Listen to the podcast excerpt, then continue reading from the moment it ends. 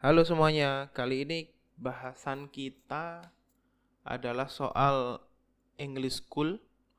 Uh, English School ini ya terjemahnya mazhab Inggris, Ing Inggris uh, tidak salah, tapi apa itu maksudnya? Bagaimana cara dia memandang hubungan internasional? Apa yang khas dari English School uh, akan kita bahas dalam dalam kesempatan kali ini. Oke. Okay. Uh, proposisi awal atau titik berangkatnya kira-kira begini. Semua hampir semua perspektif alternatif dalam hubungan internasional itu selalu mengkritik mainstream, yaitu logika alternatif dan mainstream. Jukta posisinya begitu. Nah, yang dikritik biasanya realism, liberalism. Uh, cuma yang yang beda biasanya adalah angle mengkritiknya.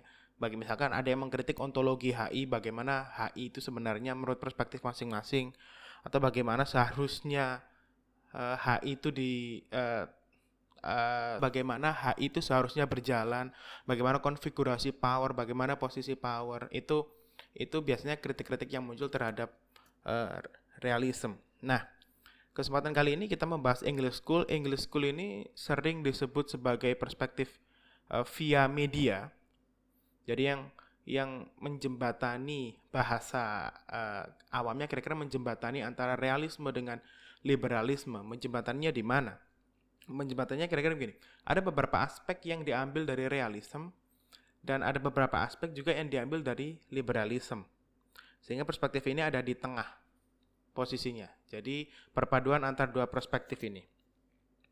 Uh, orang-orang uh, English School ini mengawali uh, penelitiannya, pemaparannya dengan pertanyaan Kenapa sih negara itu dalam kondisi yang anarki, kata realisme kan anarki, tapi tidak lebih banyak tidak berperangnya dengan negara lain daripada berperang. Logika dasarnya kan kalau ada dua manusia, sorry, kalau ada dua negara yang perspektifnya konfliktual, kalau kamu ganggu saya, saya pukul. Harusnya kalau negara ini punya kemampuan memukul lebih, dia pasti memukul yang lain dong. Untuk mengambil atau untuk mengalahkan musuhnya karena katanya konfliktual, egois negara itu. Tapi prosesnya tidak tidak sehitam putih itu. Tidak juga seperti yang dikatakan liberalisme. Liberalisme ngomong bahwa uh, negara itu sang uh, ya notesnya adalah liberalisme sangat optimis memandang hubungan internasional. Dia bilang bahwa negara itu akan bekerja sama kok dengan sendirinya. Negara itu secara sifat dasar akan bekerja sama tuh buktinya lebih sedikit perang daripada kerjasama itu menunjukkan bahwa negara bekerja sama dan bla bla bla bla argumen ke belakang dari liberalisme. English School peneliti orang-orang yang percaya dengan uh, yang menganut uh, perspektif English School kacamata uh, merah katakanlah begitu kacamata merah ini di antara hitam dan putih dia melihat bahwa kayaknya realitas H itu tidak begitu deh realitas H itu tidak sehitam putih itu. Uh, dan apa yang dikatakan realisme dan liberalisme itu tidak sepenuhnya benar juga tidak sepenuhnya salah. Soal kenapa negara negara tidak berperang uh, satu sama lain dalam kondisi yang anarki. Lebih kayak gini deh kalau realisme itu ngomong kenapa jawaban realisme adalah uh, basicnya adalah fear. Jadi kalau pakai realism, kacamata hitam, nah dunia kelihatan hitam kan. Kenapa negara negara tidak saling menyerang ya? Karena saling takut satu sama lain. Karena kalau dia menyerang akan terjadi peperangan yang lebih besar, powernya kalah, e, kalkulasi power. Kemudian dari neorealisme misalkan abu abu-abu, kacamata abu-abu, atau abu-abu agak hitam lah. Jawabannya soal balance of power. Selama ada balance of power, nggak bakal ada perang, toh kejadian di perang dingin dan seterus seterusnya. Liberalisme juga ngomong demikian, uh, optimis terhadap uh, kooperasi terhadap kerjasama. Tapi orang-orang English School menengahi di tengahnya. Sebentar, tidak begitu kayaknya. Saya punya konsep begini. Bayangkan negara itu, uh, hubungan antar negara itu kayak hubungan dalam masyarakat Oke, okay, ada satu hal yang namanya rule of coexistence, kata Hadley Bull tahun 77. Rule of coexistence itu ada dua. pertama adalah compliance kepada aturan. Aturan sering kali aturan tidak tertulis, bentuknya norma. Oke, dalam bermasyarakat kan ada ada banyak norma. Kita dulu pelajaran sosiologi SMA diajari bahwa uh, ada setidaknya empat atau lebih ya norma hukum, agama, sosial, asusila dan segala macam. Oke, norma itu aturan dalam masyarakat yang tidak tertulis.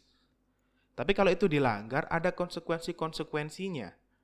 Misalkan uh, apa yang melanggar norma? Ya? Kalau kamu diundang ke nikahan teman, kamu tidak datang, kemudian iya, walaupun itu tidak melanggar hukum tertulis, tapi misalkan hubungan dengan teman ini agak merenggang. Karena kenapa sih kamu nggak datang? Kamu kan saya undang, kamu kan teman saya. Dan uh, hubungannya agak merenggang. Kemudian uh, itu misalkan melanggar satu norma-norma yang disepakati Eh, bahwa diundang pernikahan apalagi di masyarakat Jawa itu kalau tidak datang konsekuensinya panjang. Atau misalkan si A punya pacar, kemudian si B juga naksir eh, norma yang terjadi, norma yang disepakati bersama ya si B jangan mendekati pacarnya si A. Kalau itu terjadi ya konflik akhirnya, konflik sosial. Tapi itu tidak sama sekali tidak melanggar hukum, tapi itu melanggar norma.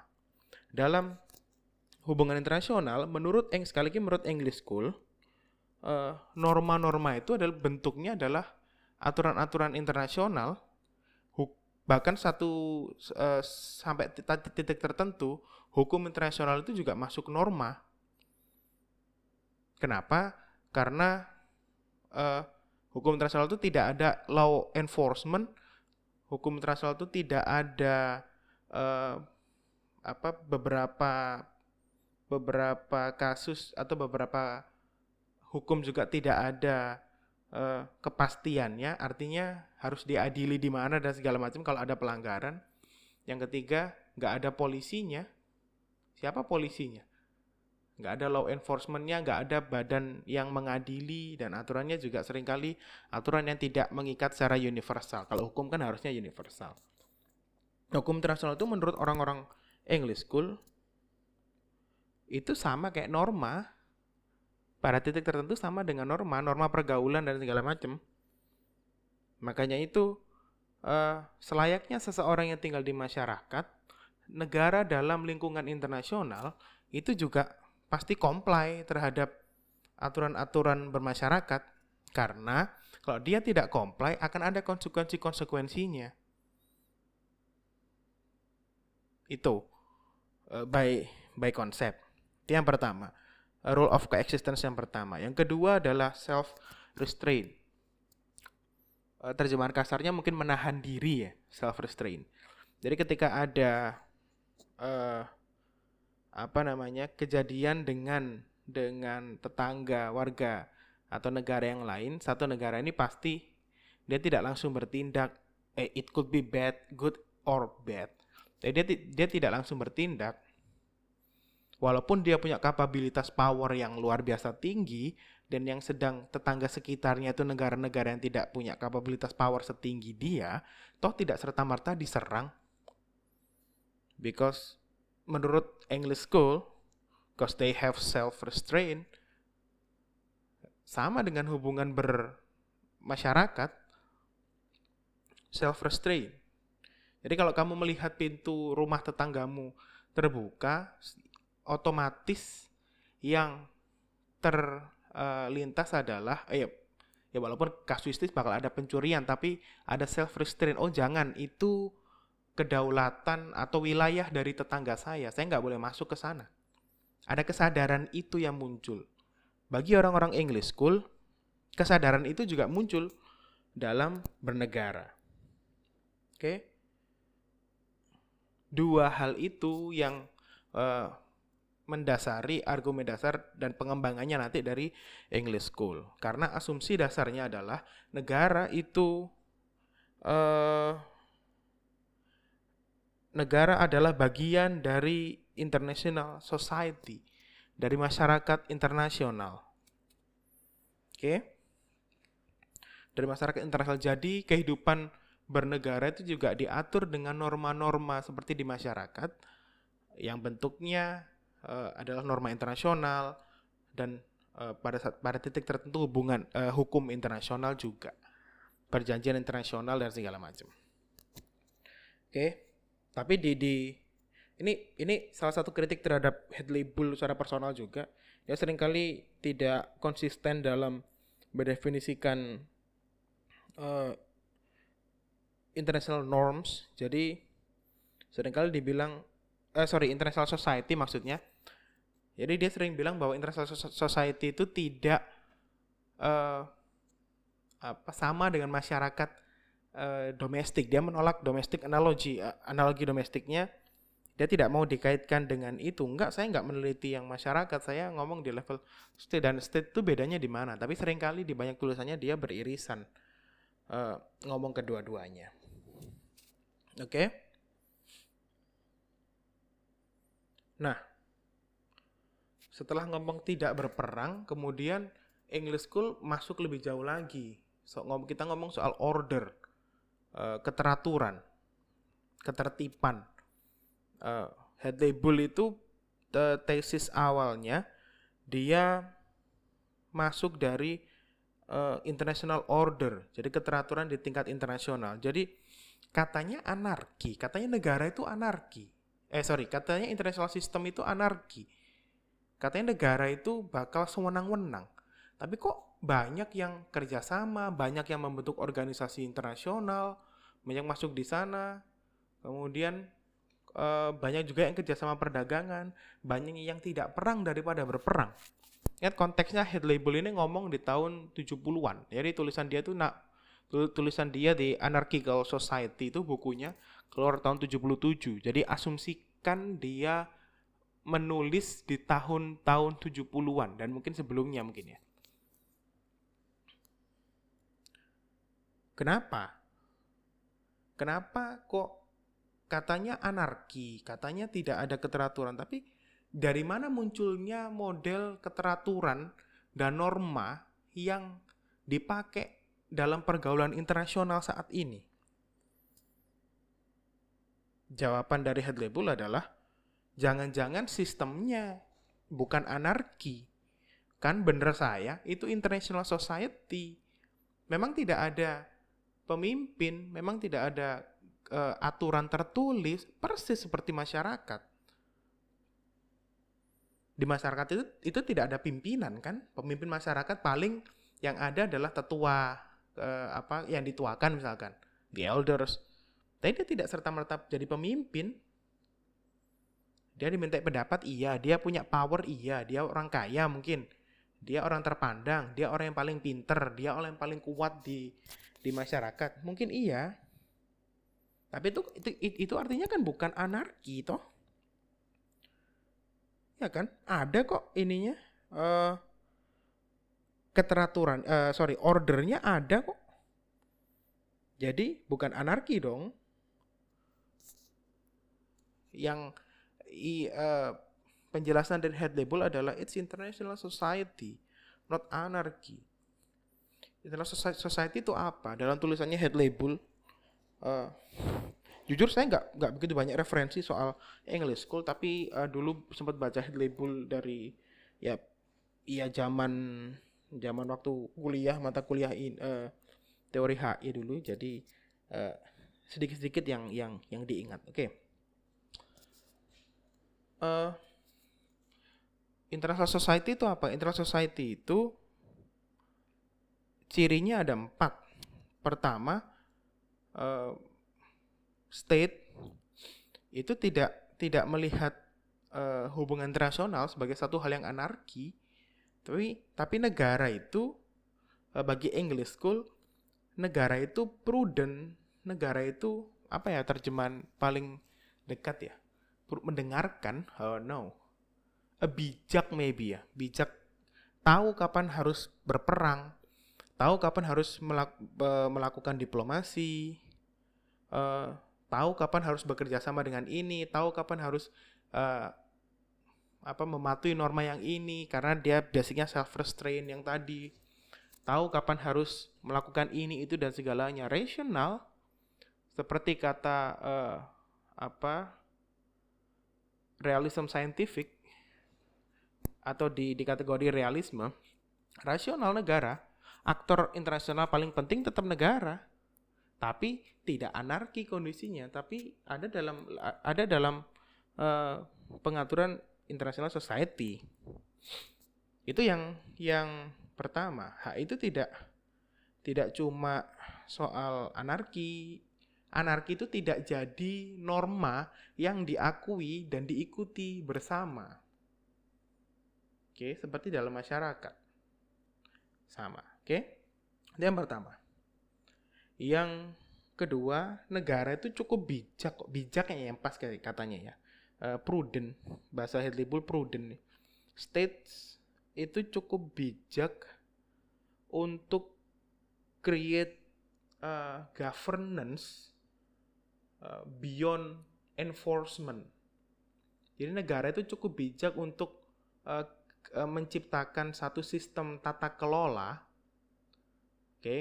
sistem tata kelola itu berarti tidak selalu ada institusinya. Yang tidak berdasarkan, sorry, yang tidak hanya berdasarkan kekerasan atau pemaksaan seperti kata realism. Nah, awalnya dia ngomong eh, dia lagi mengkritik realism nih atau bahasa Bull uh, menjembatani realisme. Oke, negara itu cukup bijak kok. Dia tahu sekali lagi dia rasional. Negara itu tahu kapan harus melakukan ini dan itu. Dan juga tahu kapan harus uh, apa bekerja sama, di mana letak kerjasamanya dan segala macam. Oke, karena dorongan untuk mematuhi hukum internasional tadi. Yang bentuk kerjasamanya tidak selalu uh, apa namanya di, dilembagakan dalam satu institusi, tapi uh, lebih banyak ada di di kategori governance. Governance dengan government it's a two different things. Governance itu merujuk pada sistem tata kelolanya Oke. Okay?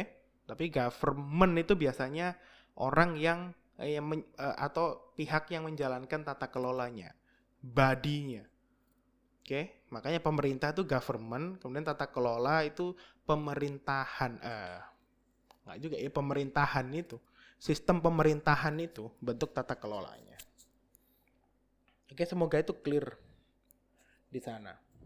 Di luar di luar uh, beyond enforcement. Jadi sistem tata kelolanya itu bisa bentuknya uh, trade, bisa bentuknya uh, aid, bantuan, bisa bentuknya uh, ap apa lagi ya?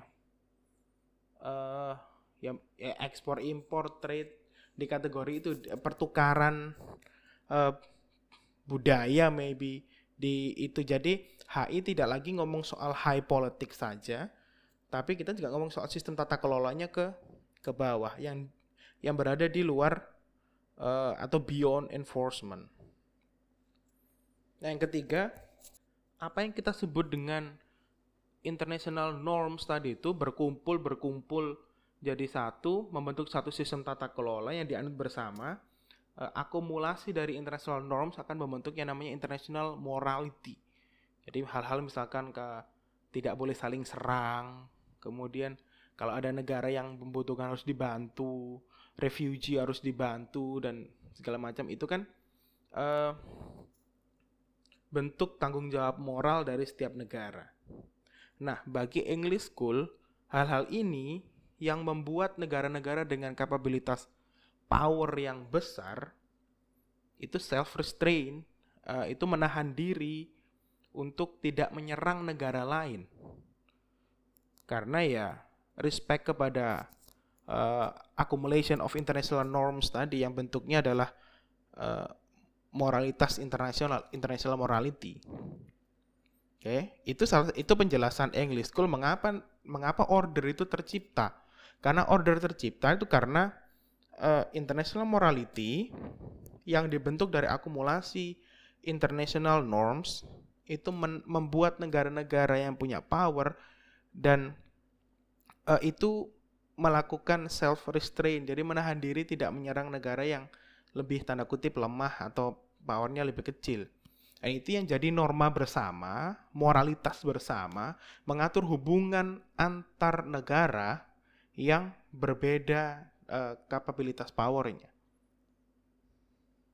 Itu yang terjadi menurut English School. Itu menjelaskan itu banyak banyak uh, head label menulis ini sekali lagi zaman perang dingin tahun 77 dia keluarkan buku ini. Jadi mungkin contoh refleksi dan realita yang dia pahami, yang dia alami, uh, refleksinya ada di perang dingin. Jadi dia melihat bahwa ah ini negara sama-sama kuat tapi kenapa tidak pernah menyerang negara yang ada di yang lebih lemah yang selalu saling serang di antara dua ini. Kenapa ya? Oh, karena ya apa? self restraints akibat dari international morality itu kira-kira pendapat dari Hadley Bull. Kemudian yang terakhir uh, karena setelah banyak dikritik soal nggak jelasnya uh, posisi pen, uh, posisi dari dari English School, head label ngomong bahwa oke okay, saya kasih contoh. Seringkali dia dikritik karena diminta contoh. Pernah nggak terjadi itu namanya International Society? Contoh idealnya di mana?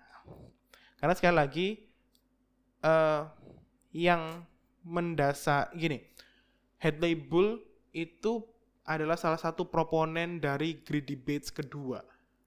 Great Debates kedua, waktu itu dia berdebat dengan uh, Kaplan yang satu tradisi berpikirnya uh, met ya debat kedua kita ngomong soal metodologi yang head label dia uh, how can I put this historian maybe. Uh, ya head label ini perspektifnya perspektif sejarah. Dia seorang historian dasarnya uh, si Kaplan dia perspektifnya adalah perspektif yang saintifik saintifik itu maksudnya kalau tidak di, kalau tidak ada tidak bisa diamati langsung, ya berarti itu nggak ada, itu nggak uh, nggak ada konsep ideal, kira-kira begitu. Itu balik lagi flashback ke Gribas kedua. Head ngomongnya ada kok dulu tapi ada dulu yang ideal dulu zaman setelah Westphalia. Ini argumen dia yang keempat, yang terakhir setelah uh, diambil dari salah satu kritik dari Kaplan waktu itu dia merespon dengan begini. Ada dulu zaman Westphalia uh, pasca terjadi pasca dilakukan perjanjian Westphalia 1648 disepakati dan terbentuk namanya negara bangsa modern. Nah, pasca itu international society itu uh, penting atau menemukan kondisi idealnya. Karena waktu itu uh, setelah perang 30 tahun dihentikan di stop sama Westphalia Kemudian setelah itu masuk pada pada relasi negara bangsa. Relasi negara bangsa itu kita kenal balik lagi zaman uh, apa penjelasan di awal-awal dulu.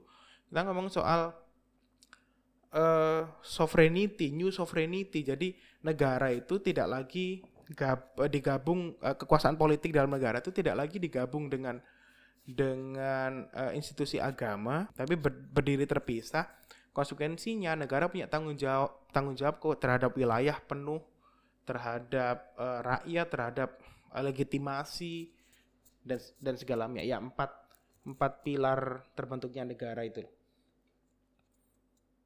nah karena itu yang terjadi jadi karena kondisi itu yang terjadi negara lain tidak boleh masuk ke uh, wilayah kekuasaan negara, misalkan negara A dan B, negara A punya kekuasaan sekotak nih, dia nggak negara B nggak boleh masuk ke dalam kotak itu. Apa yang ada di dalam kotak itu murni semua tanggung jawab negara A.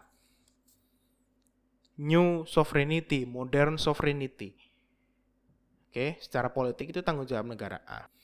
Nah, dan negara A dan B mereka harus saling menghormati each other kalau karena masa habis perang 30 tahun uh, setelah itu uh, sebelum Westphalia itu juga perang-perangnya banyak sekali tidak cuma itu masa mau perang lagi kan capek pilihannya adalah kalau kita perang kita costly segala macam capek rasional akhirnya pilihan kita adalah living in harmony nanti pengembangannya uh, banyak generasi-generasi akhir dari pemikir English School itu ngomong soal cosmopolitan uh, perspektif dan segala macam. Dasarnya dari situ.